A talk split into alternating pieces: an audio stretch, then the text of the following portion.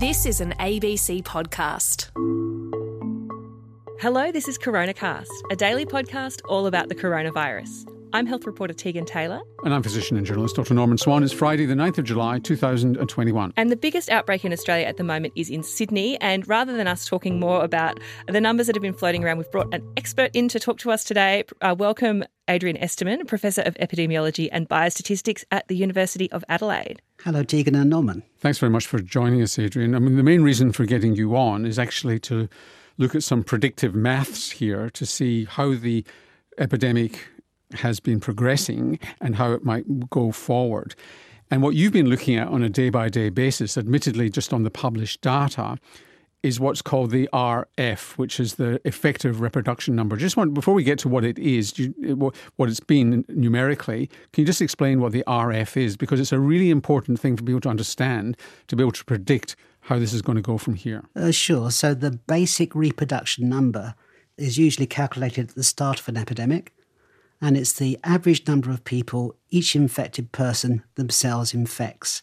So if you had a um, basic reproduction number of, say, um, three, on average, each infected person themselves infects three other people. So what you're talking about here is if you got no other controls in place, let's say the Wuhan virus somebody would, in theory, infect two and a half people. The alpha virus, maybe four and a half, and the delta virus, six people. But that's there's a problem with that number. Yeah. So, so the problem with the basic uh, reproduction number is that it assumes that uh, there is no immunity. And clearly, we do have immunity either from people being vaccinated or people having caught the uh, disease and recovered. Or indeed, measures like lockdown. Exactly. So, uh, none of that's assumed with the basic reproduction number. So the effective reproduction number basically takes those things into account. So how much we're separating, how much we're wearing masks. Exactly, and how many people are immune, yes. But uh, it's very difficult to calculate, and usually you can only get it from modelling. So what I do is um, I just do a very, very simple approximation. I simply say, look, if you look at daily case numbers, they go up and down like a yo-yo, because that's the sort of fact of how case numbers work. One day you get 19, the next day you get 30, next day you get 20, etc. But that makes it very difficult to look at trends. And epidemiologists always like to look at patterns and trends. So the first thing I do is I smooth the number of daily cases out by taking something called a moving average. So that I take, for example, the last five days and take the average, and then tomorrow I'll take the previous five days and take the average. And so you then get a, a, trend line that you can actually see quite clearly. And if the reproduction number is over one, that means exponential growth. You're multiplying the numbers each day. It is. So what I do is I then take the moving average for today and divide it by the moving average five days ago. So that if it's one, it means that everything's stable. We're neither seeing a big increase in cases or decrease. It's just grumbling along at the same average number. If it's less than one, it's a pretty good indication that everything's under control and hopefully getting better. And if it's greater than one, it's a worry. So, what are we seeing in Sydney at the moment? At the moment, it's about one. And that means that the average daily case numbers, which at the moment are around about 27, is almost identical to what it was five days ago. And if it stays at one? It basically means that the lockdown isn't working because the object is to get it down below one. So if nothing changes, we'll just continue to see 20 to 30 cases a day. That's correct. It's it's like the old saying, you know, madness is doing the same thing, expecting something to change. So Greater Sydney is already in lockdown, or that's what it's called. Are there other measures or tools that we have in our toolkit that aren't being used at the moment that the New South Wales government should consider? I think there's two aspects. The first is that the lockdown isn't very severe. It's nowhere near as severe as, say, they had in Melbourne last year. So things can be tightened up in terms of the lockdown. And the second issue is compliance. Um, we keep hearing about parties that are being held or, or Bondi Beach being packed out with people. There's a lot more that could be done in terms of trying to persuade people in New South Wales to comply with the regulations. Just go back a little bit, though. We were above one for a little while, according to your numbers. Uh, yeah, the highest it's been is 5.1 on the 25th of June. 5.1? Gosh. Yeah. But that was at, is that the day of the party? Don't forget these are smooth numbers, okay? So so basically what was happening there was that was when there was that exponential increase in case numbers. So, Adrian, you talked about the effective reproduction number being five over five on the 25th of June. So, what happened after that? Is it, is, are we seeing success in bringing it down to one? I mean, what? Just give us. Yes, yes, yes, we are, uh, Norman. It's it's been gradually creeping downwards and downwards and downwards uh, until it's got to one. But I mean, at a high level, that's that's the problem. The high number of cases on a daily basis. I mean, if it, if it was a thousand cases each day, you know, for five days, you'd have a reproduction number of one, but you wouldn't be very happy. But nonetheless, it's stuck on one in your view. I think it's good news and bad news for New South Wales Health. The good news is that it's not going up. The bad news is it's not coming down. How easy is it to slip from a stable situation. So stable sounds good, but, it, but what it means is that stable, that every day 20 or 30 more people are added to the numbers, 10% of those end in hospital, and you know, a percentage of those will end up in intensive care according to the current data. Um, so stable is not very good.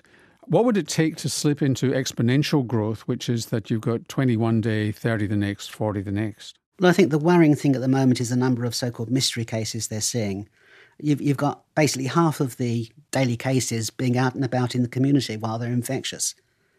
And if that carries on, then they will lose control and you will see numbers going up. But I hope that doesn't happen.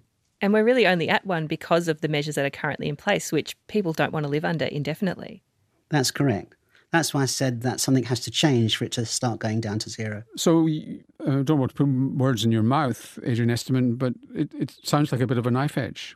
And certainly not good news for for coming out of lockdown because if we're still at 20 or 30 cases in a week from now if nothing's changed then they're not going to lift the lockdown. No that's correct. So i think that's the scenario we're looking at. Uh, unless they actually do something now to to change things we're going to see that grumbling mid 20s keep going on because the effect of doing something now will only be seen in 5 to 7 days in 5 days time yeah which is like an incubation period away so if you were living in new south wales you'd be a bit worried I would be. Um, but I said there are things that the government can do and should do. So, for example, in in, um, in Adelaide, uh, plainclothes police were stationed at all supermarkets to check compliance with QR codes.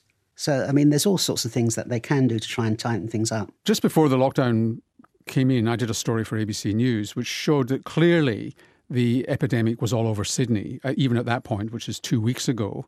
And we're only locking down a couple of two or three LGAs, lo- local government areas in the eastern suburbs, which appeared to be the same mistake that Victoria made a year ago, heavily criticised for that analysis. What's your analysis about the speed at which New South Wales, in the first instance, went to lockdown? I think they were a week late.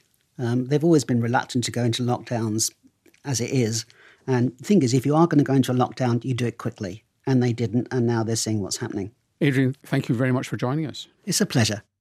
Adrian Esterman is Professor of Epidemiology and Biostatistics at the University of Adelaide. And Norman, while we're talking about the outbreak in New South Wales, can we recap on the number of people who are not doing well with COVID? There's quite a few people in intensive care units at the moment. Yeah, it keeps on climbing. Um, we talked about this extensively yesterday, but just in one hospital, Royal Prince Alfred, as of yesterday morning, and it'll change by today, about eight people are in intensive care, three being ventilated. And in the wards, uh, they have a 26 year old. So the this is moving into younger people. Um, there's no cause for complacency here, which goes perhaps to the Prime Minister's press conference yesterday, just very briefly before we say goodbye to people for the weekend, where he was encouraging people, particularly in the southwestern suburbs of Sydney, to get their second dose of Astra early at eight weeks, which is what we've been talking about um, which is allowable within the TGA's approval of the AstraZeneca, but not necessarily approved by ATAGI yet. But he was quite critical of ATAGI in that press conference. I mean, we've talked about this before, and you've stated your intention as, a, in, as an individual to get the second dose at eight weeks. But if it's not recommended by a ATAGI, it, gosh, it feels like mixed messaging, honestly. So there's no risk here. The, the, the question that holds them back is how much does the immunity reduce at eight weeks? And nobody is actually too sure about that. And if people listening want to go for 12 weeks to be absolutely sure, that's great. You should just do that. Me, and I'm just talking about myself personally, is I want to get the second dose in as quickly as possible because it's 10 days to get its maximum. I'm living in a city where COVID, the Delta virus, is running around, and I want to be protected. Well, I suppose we might hear from ATAGI in the coming days if they update that advice based on that sort of changed level of risk for some people. Yes. Well, that's all we've got time for on this week's Coronacast. Sorry that we didn't get to Quickfire Friday. We had too many questions for Adrian, but we'll be back in your feed on Monday. See you then.